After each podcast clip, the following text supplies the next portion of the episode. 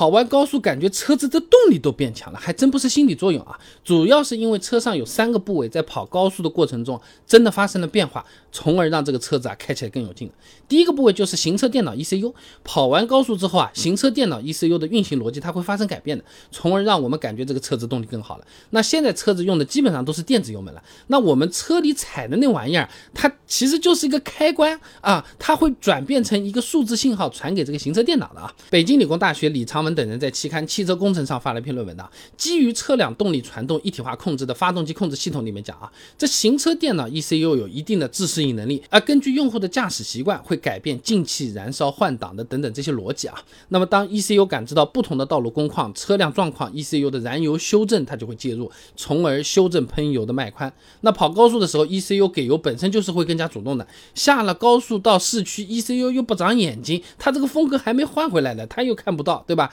所以它就会让我们车子啊开起来会更加有劲，动力变好了，就和跑步一样的。我们跑完了，而不是说心率一下子就变成正常心率的，汗马上就立刻原地不出了，它是会有个调节的过程的。过一段时间心率才会降下来，走路的时候都比平时走得快一点的啊。那第二个部位就是轮胎，跑完高速啊，轮胎的状态它也是会有所变化的啊。青岛科技大学尹海山博士论文，听听看啊，轮胎磨耗及其温度场的理论与实验研究里面啊，它对行驶时的轮胎温度高搞了个测量啊，发现一百二十公里每小时速度的这种行驶啊，会比二十公里每小时速度行驶轮胎温度高三十到四十摄氏度，那么胎压是会升高的，会让这个轮胎滚动阻力减小的。也有资料的啊，胎压从二点四巴提升到二点六巴，哎，这滚动阻力会降低百分之四点四到百分之七点七啊。这轮胎滚动阻力小了，车子开起来也会感觉动力会更好的啊。就好比轮胎在柏油马路上走和在发黏的泥地里走的这个区别差不多，柏油马路的滚动阻力也会小不少的啊。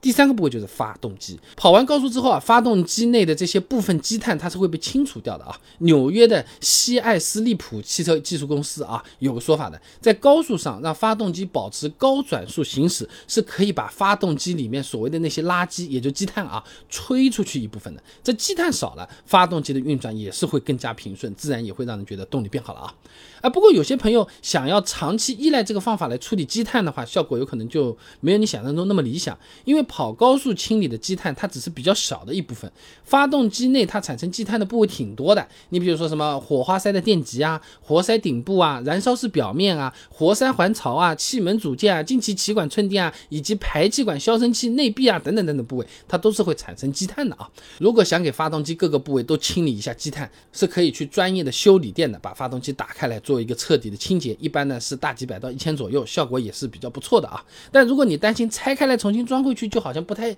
一样的，担心车子被弄坏，或者说你就是舍不得那个时间去排队或者特意去跑一趟的话，那你不妨也考虑使用。清洁型的燃油宝来进行除积碳，也依然但是有效的啊。那具体效果呢？我们是拿了这台开了六年的车子做一个实测啊，前后加了两瓶我家备胎说是自营品牌的 PA 成分的燃油宝啊。市区通勤开了两箱油之后呢，再拿内窥镜去看，你可以看到燃烧室的积碳呢没有那么严重了，活塞顶部也露出了部分光亮的金属表面啊，并且呢这款燃油宝也是按照国家标准，在国家石油石化产品质量检验检测中心进行专业检测的啊，什么防锈性、破乳性、模拟进气阀沉积物。质量指标等等等等，哎，都是达到并且部分超过这些标准的，是合格产品啊！推荐各位朋友货比三家，哎，我们这个产品啊是多年的复购爆款啊，买的人很多，我们自己也很有信心。你不妨先买一瓶试试看，效果觉得不错了，回来再买量大的有优惠。